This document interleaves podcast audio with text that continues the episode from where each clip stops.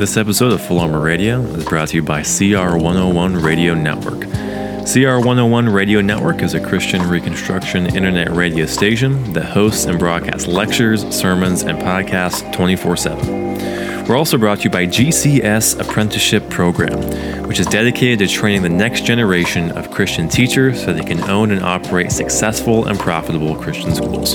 You can learn more at cr101radio.com and gcsapprenticeship.com. And now to the show.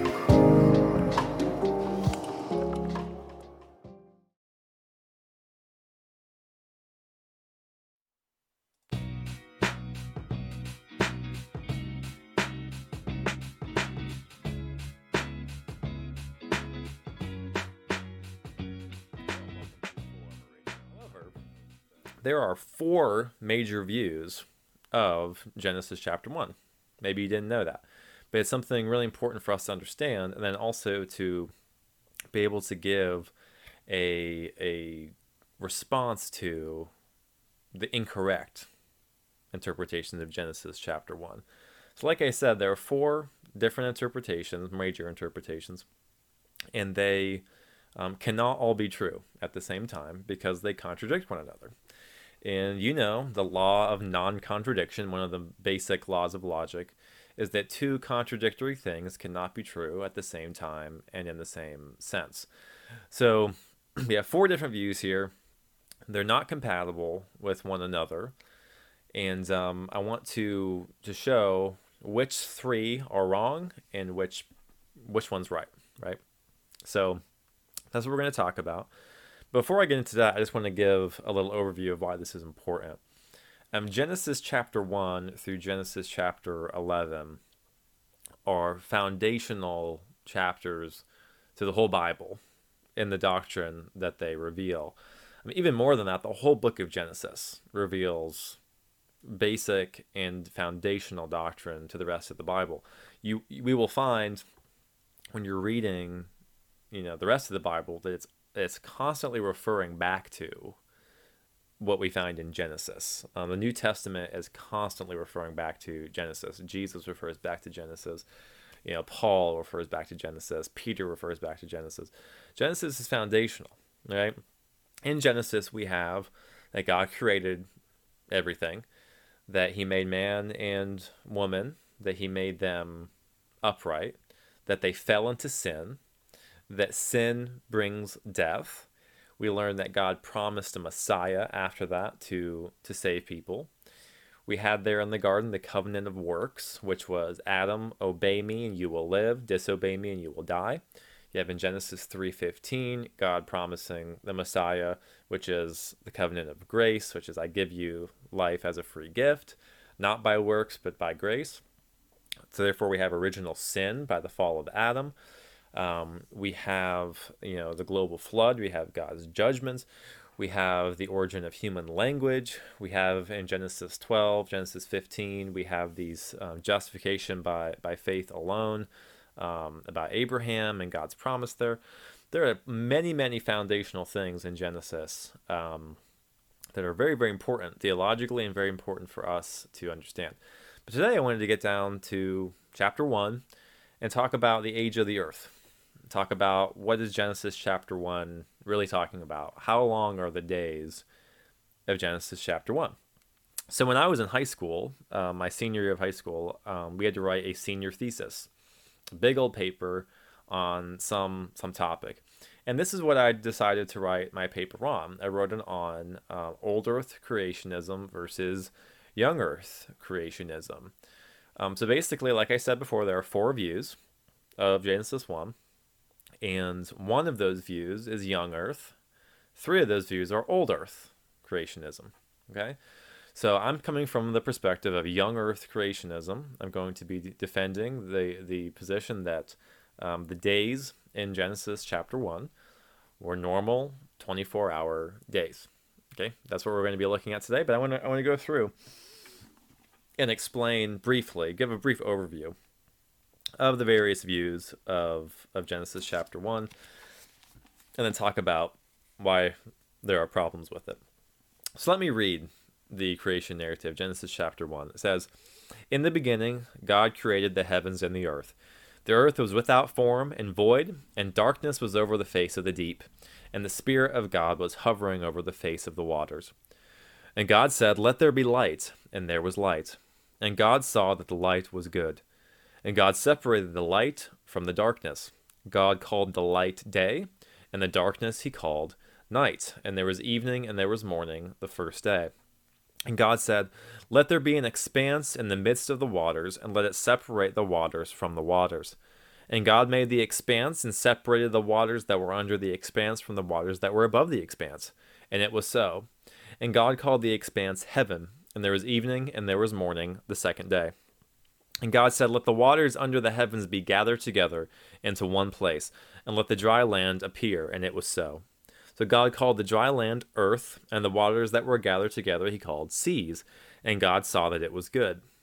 And God said, Let the earth sprout vegetation, plants yielding seed, and fruit trees bearing tree, fruit, bear, fruit trees bearing fruit, in which is their seed, each according to its kind on the earth.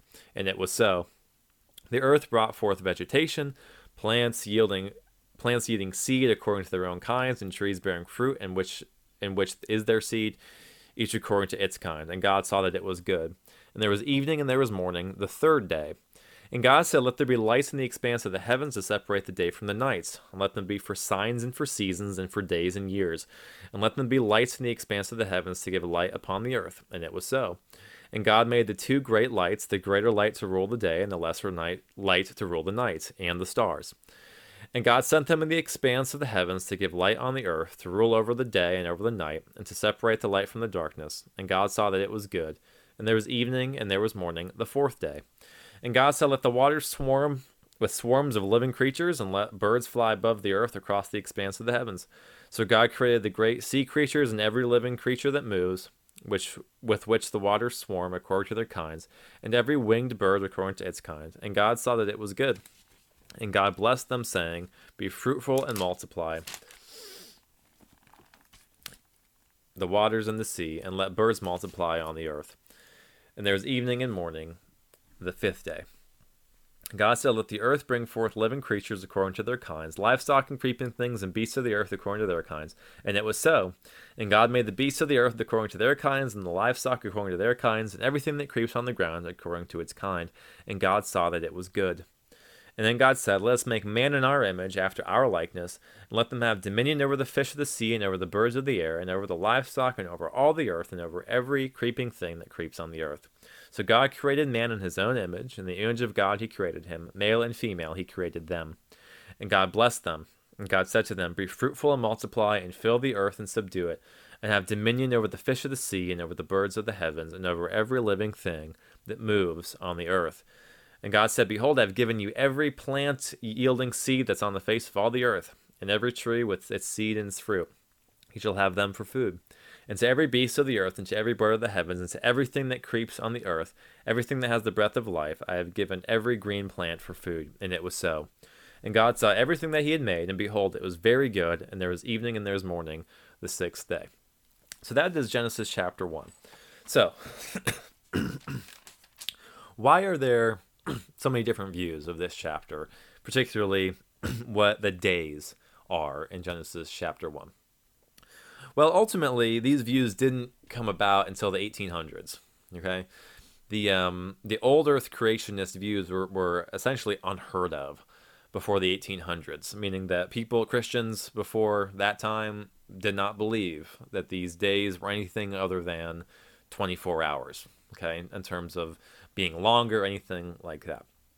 Um, the reason that these views came around is because of, of secular evolutionary thinking. Think about that. When Darwin and others started to propagate um, evolutionary ideas, evolution needs deep time in order for it to to have any sort of you know um, like any sort of believability for people basically for them a long period of time equals magic. A long period of time equals vast changes of kinds from one kind of an animal to another kind of an animal. So from a reptilian kind to a bird kind right? They say in their worldview that that can happen, but only over long periods of times, millions of years, right? Since we've never seen one kind of animal change into another kind of animal, they say, well, that's because we haven't been around long enough, we haven't been documenting long enough. It takes millions of years for a dinosaur to become a bird, for example. That's that's just one example of what they would argue. So, because you need deep time for um, for evolution to even have any sort of uh, believability for people, um, people started, you know, talking about the Earth being millions of years old, right? So that was something that was going on in non-Christian worldviews and um, non-Christian um, viewpoints of the age of the Earth. So what happened was that some Christians um, said, "Oh man, we need to follow after the world. We need to follow after the world's ideas and worldviews." So we need to somehow try to fit millions of years into Genesis chapter 1. That's the place to do it. So ultimately, this was an attempt to syncretize a biblical worldview with a non biblical worldview. Um, just a note on the age of the earth the, the age of the earth, or the origins of the earth, when was the earth created, or when did it start? Um, ultimately that that is a historical question and that's that's a question of what happened in the past it's a historical question it's not primarily a scientific question because science deals with uh, observation things you can observe um, repeatable tests things like that. We can do chemistry in a lab all day long and repeat tests and all that but we can't go back in time and do a scientific observation of what happened in the past. That's more of a history question right? But this is a unique history question because it's talking about what happened before human beings were. Because all of us agree that the earth was created before human beings, right? So, how do we know if man wasn't there to document it? How do we know what happened? How do we know about the history of the beginning of the world? And the answer from a Christian worldview is very simple. You have God, who, of course, created the world, gave us revelation. That means he revealed to us what happened. He revealed to Moses what happened, and Moses wrote that down here in Genesis. So, what we have from a Christian worldview is how do we know what happened? We know it happened because God has said. Okay, our knowledge, Christian knowledge, how do Christians know things? How do they have knowledge? Our view of epistemology, which is our theory of knowledge, is revelational, meaning that God reveals knowledge to us through Scripture. That's how we can have a foundation for knowledge itself is because God has revealed that in His Word. This relates to apologetics and other things. So, Christians, though, you know, not being atheists, they would say, well, yes, we agree that the Bible is God's Word, and we agree that God created things, everything, but we don't agree, they would say, on how long He took to do it. Okay, how long did God take to create the world? Did He take millions of years, or did he take six 24 hour days? So if he took millions of years, well, then the Christian could say, well, that means that he could have, you know, there could be evolution involved, or it, it it's compatible with, they would say the Bible, therefore, is compatible with secular um, geological views on the age of the earth, which is predominantly today is millions of years. That's how people, uh, how old people think the, the earth is. So there's so the Christians are saying, well, we can we can have a seat at that table and say, well, the Bible also would say that the earth is millions of years old. We just say that God started it. So some old earth creationists would be what's called theistic evolutionists, meaning they believe that God used evolution, Dar- Darwinian evolution, to bring about what we have today. And some old earth creationists would not be evolutionists. They would say that, that God created everything, you know, in these different time periods. Um, but he created them and they've stayed in their own kind. They haven't changed from one kind to another kind. So let's let's talk about the views. So the old Earth creationist views. There are three major views. The first one I'll talk about is the gap theory. The gap theory is this: that there is a major gap of time between Genesis 1 1 and Genesis 1 2. So here's Genesis 1 1. In the beginning, God created the heavens and the earth stop. They would say, giant gap. Then, t- verse 2 The earth was without form and void, and darkness was over the face of the deep, and the Spirit of God was hovering over the face of the waters. So they say, Well, verse 1 says God created the heavens and the earth, and then verse 2 says the earth was without form and void. So they would say there must be this gap in there of millions of years wherein that first heaven and earth, the first, um, there in verse 1, was destroyed in some way. Um, some people even say this is when Satan was cast to earth, and when he was cast to earth, sometimes they call it Satan's flood. But he destroyed his casting down with a third of the angels destroyed the earth, so that so that it became, as verse two says, without form and void, and darkness was over the face of the deep. So that's theory number one. How can we fit millions of years into Genesis one? Well, just insert it in between two verses make a gap in between verses.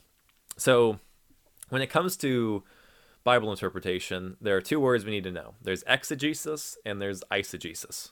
Exegesis, ex, meaning out of. Exegesis is good. It's when you're looking at the text and you're pulling out of the text what the text says.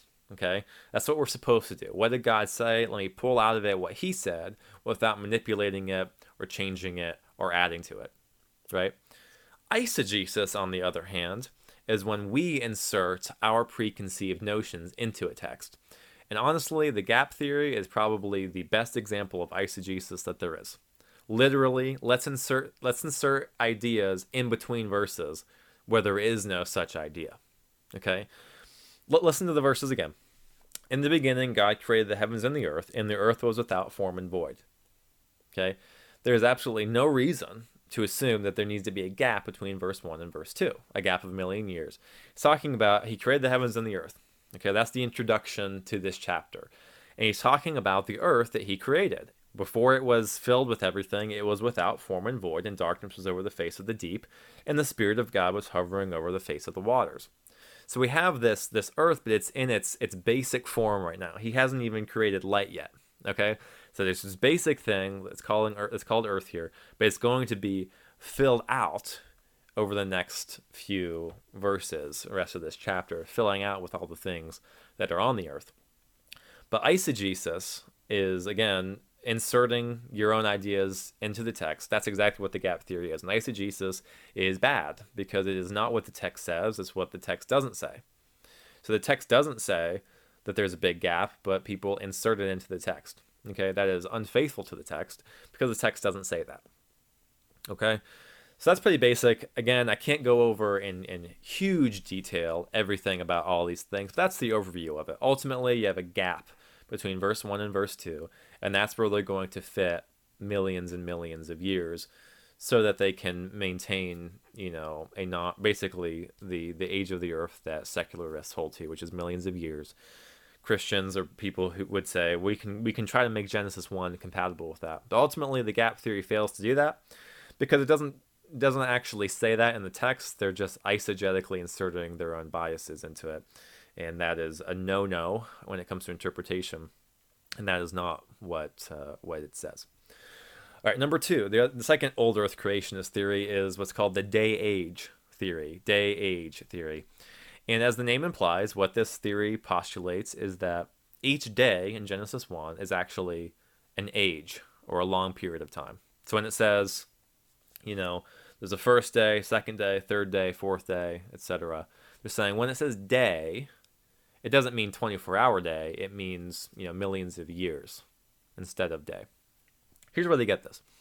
The Hebrew word for day is yom. Yom. And the word yom has multiple usages in in the Old Testament. It can mean a 24-hour day. It can mean day as opposed to night. So you have the day portions of a day and you have the night portions of a day, as we would say it. You know, the light when when it's light outside, that's the day. When it's dark outside, that's the night. So day can refer to the light portion of a day. It can refer, refer to 24 hours, and it can refer to long periods of time. It can refer to, you know, the day of you know as we would use it in my grandpappy's day you know we'd use it like that not in the sense of one day of his life but in his time period in his when he was young or whatever um, it can be used prophetically like the day of the lord um, which refers to oftentimes god's judgment so it has multiple usages and something we need to understand about um, words and their meanings is that words have um, we could this is a little bit hyperbolic, but words don't have meanings; they have usages. Okay, so of course, words do have meanings, but the thing is, is that words have multiple definitions because they have multiple usages. So in English, for example, when I say the word trunk, that has multiple usages that are vastly different. When you think of trunk, maybe you think of the trunk of a tree, right? But maybe you think of the trunk of your car. Those are pretty different. Maybe you think of a trunk as in a chest in in your at the foot of your bed or something. Or maybe you think of an elephant's trunk. See, all those are, are pretty different things, but yet they're all the same word, right? They just have very different usages, very different meanings based upon the context. So, just like just like that, in, in Genesis 1, we have the word day. And the word day, again, in Hebrew in the Old Testament, is used in various ways. So they're saying, well, look, since it's used in various ways, it could mean here a long period of time because sometimes when day is used, it means a long period of time. The problem with it is that the way we can determine what the word means in certain places is the context. How do we know how the word's being used? We look at the context, right? So let's look at the context of how it's used in each of this for day one. God called the light day, and the darkness he called night. And there was evening and there was morning the first day. Okay? What about day two? And God called the expanse heaven, and there was evening and there was morning the second day. Okay, so we have this thing. Verse 13, there was evening and there was morning the third day. Verse 19, and there was evening and there was morning the fourth day. How about day five? There was evening and there was morning the fifth day in verse 23. There's evening and morning the sixth day, is the final verse of Genesis 1. So, what does the context tell us when it says evening and morning there was the number day? Evening and morning there was the first day, second day, third day, fourth day, fifth day, sixth day. What does the context tell us? Well, the evening, of course, begins the night portion of the day and the morning begins the light portion of the day. Okay? So what do we have here? Clearly, a regular, full 24 hour day. That's what the context indicates, right?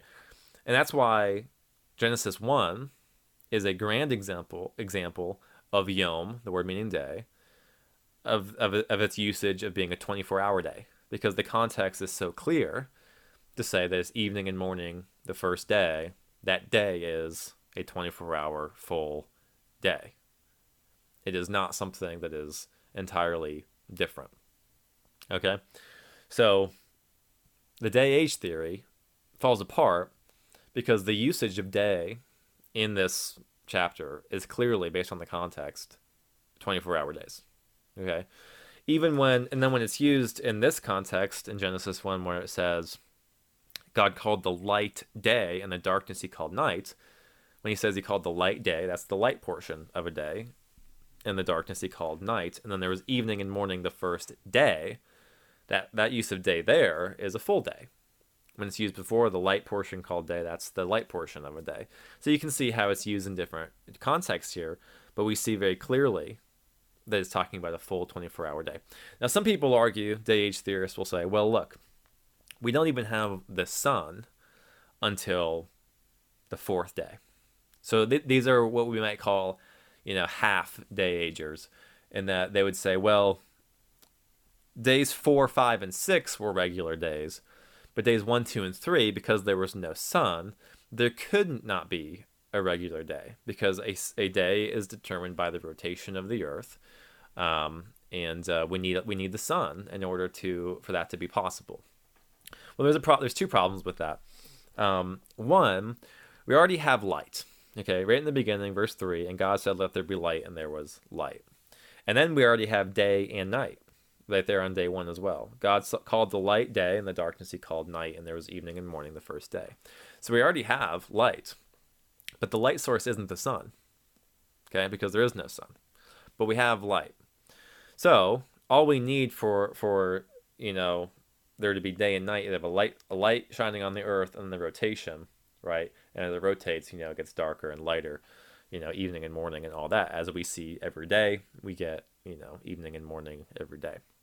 So um, there's that problem is that there's already light source, therefore there's already and there's already day and night, so therefore we can have regular days. And two, grammatically, notice how there's exactly zero difference between the the way that's phrased in verses one or in uh, days one, two, and three versus days four, five, and six. It says there's evening and morning the first day, and it says there's evening and morning the fifth day and the sixth day.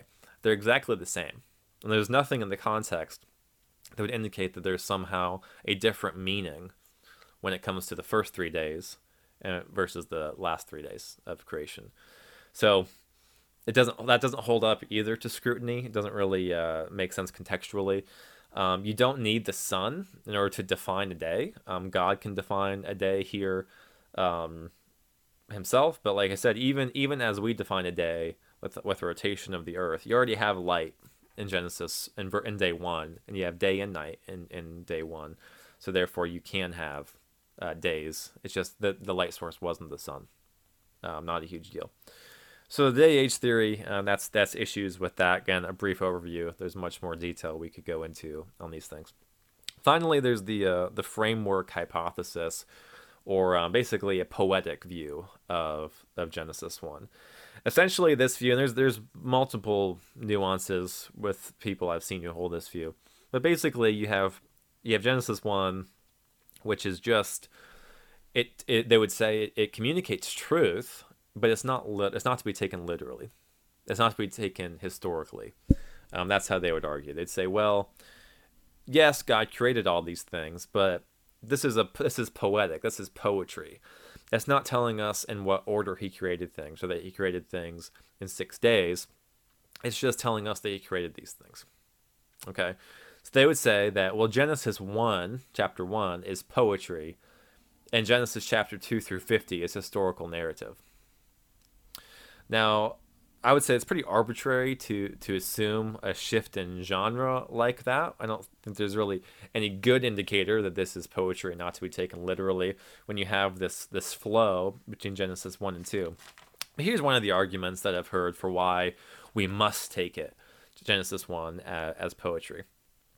In Genesis 2, verse 5, it says, When no bush of the field was yet in the land, and no small plant of the field had yet sprung up, for the Lord God, or Yahweh God, had not caused it to rain on the land, and there was no man to work the ground.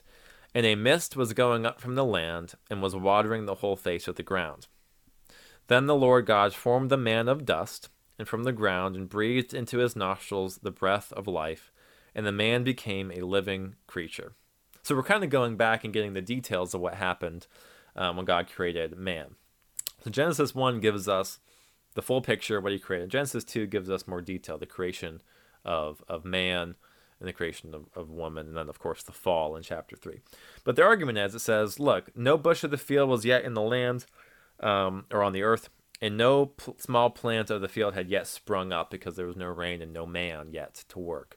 But they say, but look, in Genesis 1, it says on day three, God said, Let the earth sprout vegetation, plants yielding seed, and fruit trees bearing fruit, in which is their seed, each according to its kind on the earth. And it was so. And God and the earth brought forth vegetation, plants yielding seed according to their own kinds, and trees bearing fruit, in which is their seed, each according to its kind. So they're saying, look, Genesis 2 says there was no plants before man. And Genesis 1 says that there were plants before man. Therefore, Genesis 1 can't be giving us historical narrative. It can just be telling us what God created um, and just doing it in a poetic way in this whole like six days motif that it's doing. But if you read, if, if you if you come to this text again with reading it with plain language, what, is, what does it mean? Evening and morning, the first day, all these things, and, and taking the whole book as a historical narrative. Is there a, a simpler explanation than consigning Genesis 1 to, to complete poetry. Of course there is. Basically, it's like this. When God created all of the things he created in Genesis 1 on their various days, he created them with the appearance of maturity. Okay? So when he created trees, say he creates an oak tree, he doesn't create an acorn. Okay, he creates a full blown oak tree. When God, make it simpler. When God created Adam, Adam was not a little embryo. Okay, he wasn't a baby. He was a man. Okay, but yet he was only a day old, but he was a man. See, everything that was created was created with an appearance of maturity, and these things were created so that they could reproduce, right? So you have that that age old question: which came first, the chicken or the egg? Well, the chicken, biblically, the chicken came first because God created everything with the appearance of maturity, meaning it was mature, uh, even though it wasn't old. I should say it that way. The things He created were mature; they were they were physically mature. They just didn't grow up. They were made instantaneously mature. So when a chicken was was made, it wasn't an egg; it was a chicken, but it was made with the capability of laying eggs and reproducing, just like Adam and Eve were made as man and woman, but were able to to have babies. So when it comes to plants, likewise they have seed, they produce seeds and therefore reproduce that way. When God created plants, they were full full grown plants. But see, nothing else, nothing. What Genesis two is saying is that nothing had yet reproduced um, after that initial making. Remember, so on day three they were made but nobody was there to to plant new new plants and all this stuff yet until day six when male and female were created when Adam and Eve were made. So it's it's not a it's not a contradiction or some inconsistency. It's just saying that no no plant had had yet reproduced and grown up in the normal way that we see it. Everything was made instantaneously, um, but nothing had yet come up because there was nobody to work the ground and there was no rain to to water the seeds yet. Okay. Um, so you need so Adam and Eve are going to come be made and, and, and work the work the garden and uh, plant things and watch it grow and all that and do their labor. They're just saying that there was nobody to do the labor yet, so that so that the plants uh, reproducing um, they hadn't reproduced yet is all it's saying again, if you were just to take a simple reading of this and try to um, reconcile, so to speak, not reconcile, but just see how these texts work together, it's not it's not overly complicated. If you were to go and, and read any decent commentary, again, you know, before these views came into play, pretty much every commentary who takes up that question of how do we see these things, they're going to say exactly what I said. They're going to say, well, nothing had reproduced yet because everything was made mature. But uh, but that, and that, in no way contradicts you know the the order of creation that's given in Genesis chapter 1. So Genesis 1 and 2 both taken as historical narrative and not as poetry work together fine. There's no contradiction, there's no inconsistency there. Um, and uh, therefore there's really no reason to believe that Genesis 1 is poetic. Um, in the sense that it's not it's not providing any literal history here the whole book of Genesis is historical narrative. That doesn't mean that there's not um, historical accounts of people speaking poetry, but the the the content itself, the narrative content itself, is is relaying history to us, and that's exactly how um, the New Testament um, understands it. Jesus, for example, and the apostles quote Genesis as history and not as as poetic fiction or anything like that. so, those are the three views. Again, a brief overview. A lot of details. I don't want anybody to think that this is the end all be all for, for, these, for this issue. But those are the brief overviews. Then there's the, the young earth position, which would be mine, which is that, as you probably can see already, the, the days in Genesis 1 are 24 hour days. So it was six regular 24 hour days, evening and morning, each of those days. And then the seventh day, God rested that 24 hour period. So it was a normal, uh, normal week. Um, and you just take it as plain historical narrative, the way the Genesis 1 read. That's the, again, that's the way that people have understood Genesis 1 um, forever until the 1800s. Let me give let me give some further some further issues here. Why is it that old Earth creationists believe that we need to insert millions of years into Genesis 1? Basically, because, again, because of secular geological theories, um, heavily based upon the fossil record. Okay, they say, well, look, and they have these these views that they say they date these uh, fossils as really, really, really old. And some of these fossils, of course, are fossils of dead animals. Okay, so you have you have fossils of dead animals. You have fossils of animals with brain cancer and fossils of animals eating one another, et cetera, et cetera, et cetera. Have fossils of dead things, is what I'm trying to get at. That's a problem theologically, because what that's saying is that in this time period, in this these six days, they would say, in these millions of years, in their view, of chapter one, you have millions of years of death. At the least, death of animals, potentially the death of human beings, but most most people would say the death of animals, right? There's a problem there theologically because what brought about death? It was sin, right? Sin, um, which was of course done by Adam. But see, Adam wouldn't sin until after Genesis 1, until after this, in their view, very long period of time. So you had all this death before sin. That's a problem theologically, because the wages of sin is death, but the free gift of God's eternal life in Christ Jesus our Lord. See, the enemy of God is death. We're told in Genesis or in 1 Corinthians 15, he says the last enemy that God will destroy is death. Right? Death is an enemy of God. It's a thing that came about because of sin. It's not something that God created. But see, if death is not a result of sin, then death is something that God created here in his very good creation. See, God says all this is very good, and if there's millions of years of death going on here, that's God saying death is very good. But death isn't very good, and God is not a friend of death. He's an enemy of death, and he will destroy death. Death will be thrown into the lake of fire, right? Um, death will be destroyed. Death will be totally conquered um, in the end.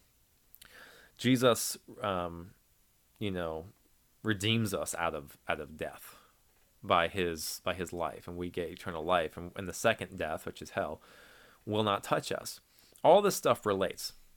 And they say somebody might respond and say, "Well, sin only causes human death, but not um, not animal death."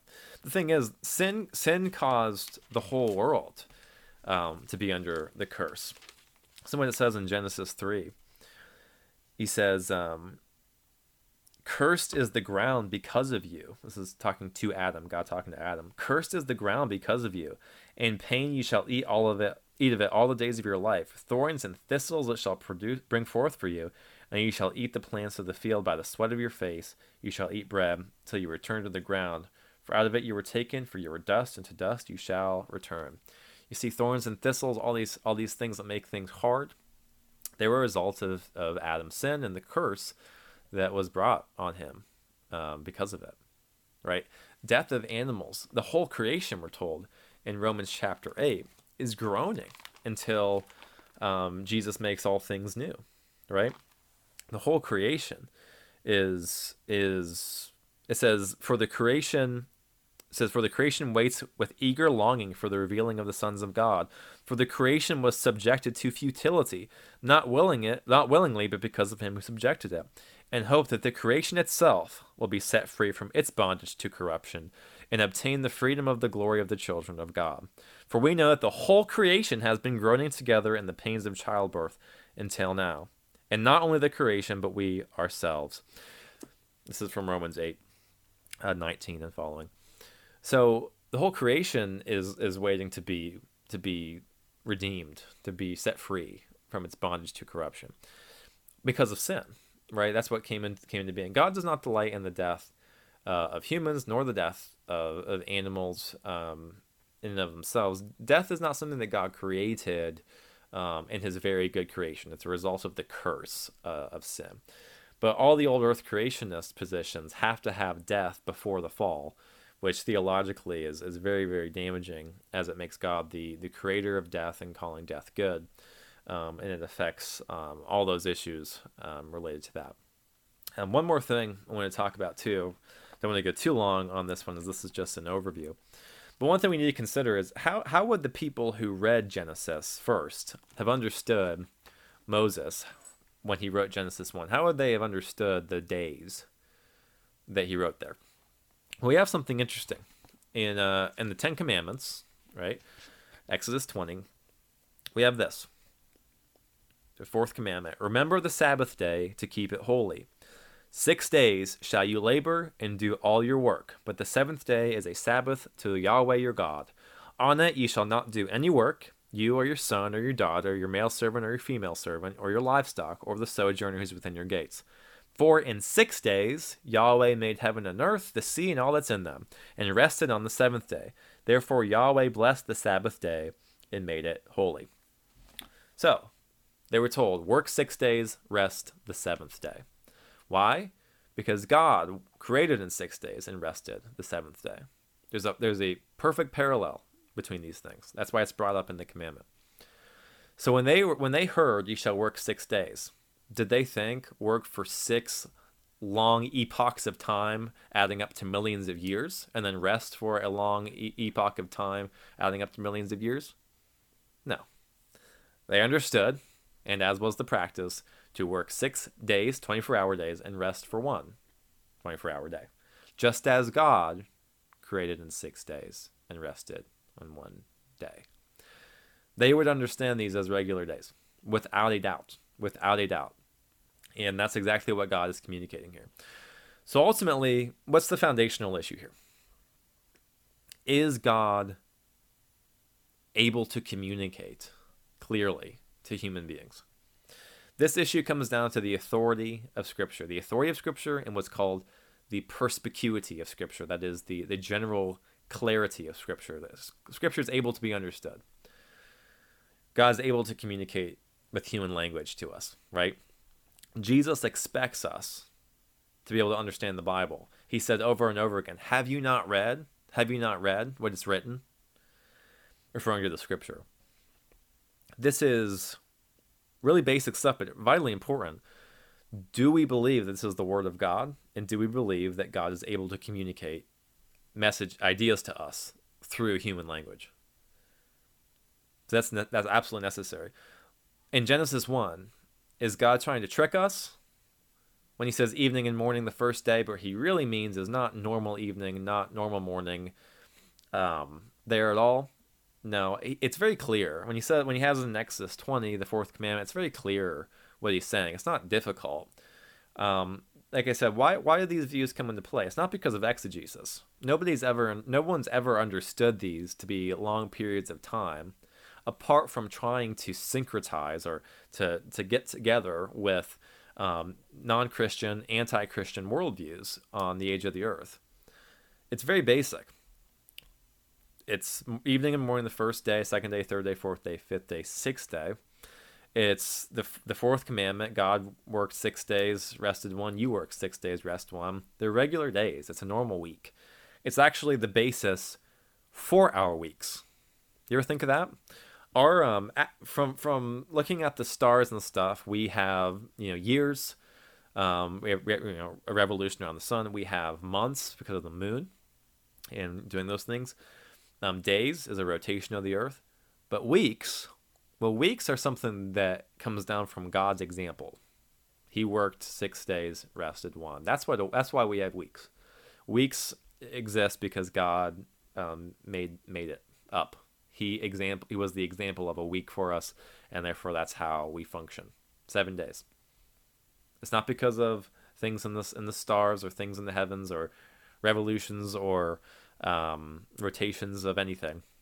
It is the way that God has exampled it for us. Okay? We have that week, this regular seven day week, because of Genesis 1, because of what's said in the fourth commandment, because you shall work six days and rest one, because God says, I created in six days and rested one. It's not hard. It's not it's not as though this is a tricky thing. It's actually very easy to understand. The real issue is will we rest on the authority of God's word or will we try to fit in with unbelievers? Um, and ultimately, there's no they are wrong. They have no way of knowing these things um, because again, it's a historical question, um, and it's a historical religious question ultimately because man wasn't there to document it himself. It has to be revealed to us by someone who was there, and the only only person that was there was was God, and um, that's that's ultimately how we know. It's revelation we have to own as Christians that our epistemology, our our how we know things, is because God has revealed them. Okay, that's how we know things. That's not to say we can't learn things through um, empirical observation and things like that. But um, the only way we can actually make sense of the world when it comes to why science works, why there's a uniformity to nature, why the laws of nature will continue to function in the future the way they have in the past, we only can do that because God has revealed to us that they will. Um, they will do that. They will continue to function in a law like manner. So, anyway, again, Genesis 1 what are the days? They are regular 24 hour days. There, are, there are four major views three old Earth, one young Earth, the gap theory, the day age theory, and the framework hypothesis ultimately fail the, the test of, of good exegesis, ultimately fail um, logically and theologically. But the young Earth creationist view, which is simply a taking Genesis 1 as, as historical narrative and reading it in plain language and looking at the context of, of what day means there and how it's being used, and understanding that day means 24 hour day. There was evening and there was morning each day. So I hope that was helpful. Um, thanks, thanks so much for watching or for listening. Um, if you have any you know, questions, feel free to, to shoot us an email here. Um, and um, with that, I'll go ahead and sign off. So have a good day. Thank you so much for watching, and God bless.